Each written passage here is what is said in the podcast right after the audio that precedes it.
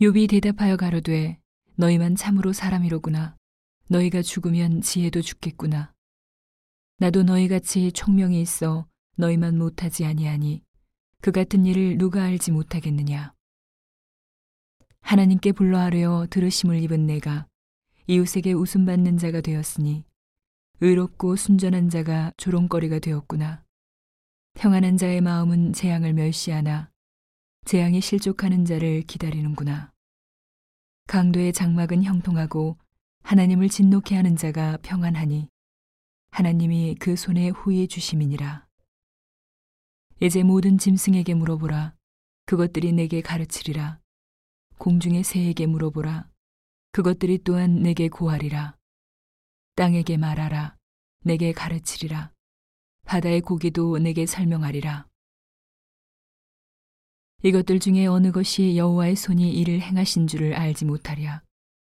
생물들의 혼과 인생들의 영이 다 그의 손에 있느니라. 입이 식물의 맛을 변변한 같이 귀가 말을 분변하지 아니하느냐. 늙은 자에게는 지혜가 있고 장수하는 자에게는 명철이 있느니라. 지혜와 권능이 하나님께 있고 모략과 명철도 그에게 속하였나니 그가 헐으신즉 다시 세울 수 없고 사람을 가두신즉 놓이지 못하느니라.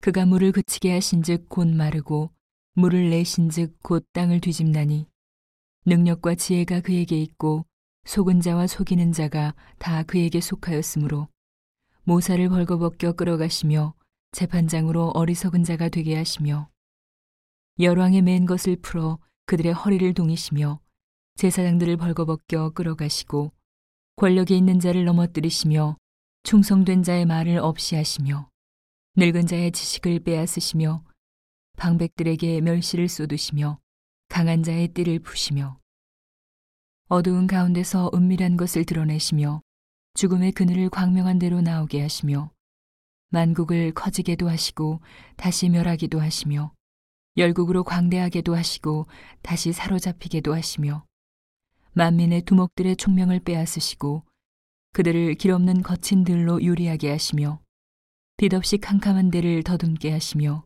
취한 사람같이 비틀거리게 하시느니라.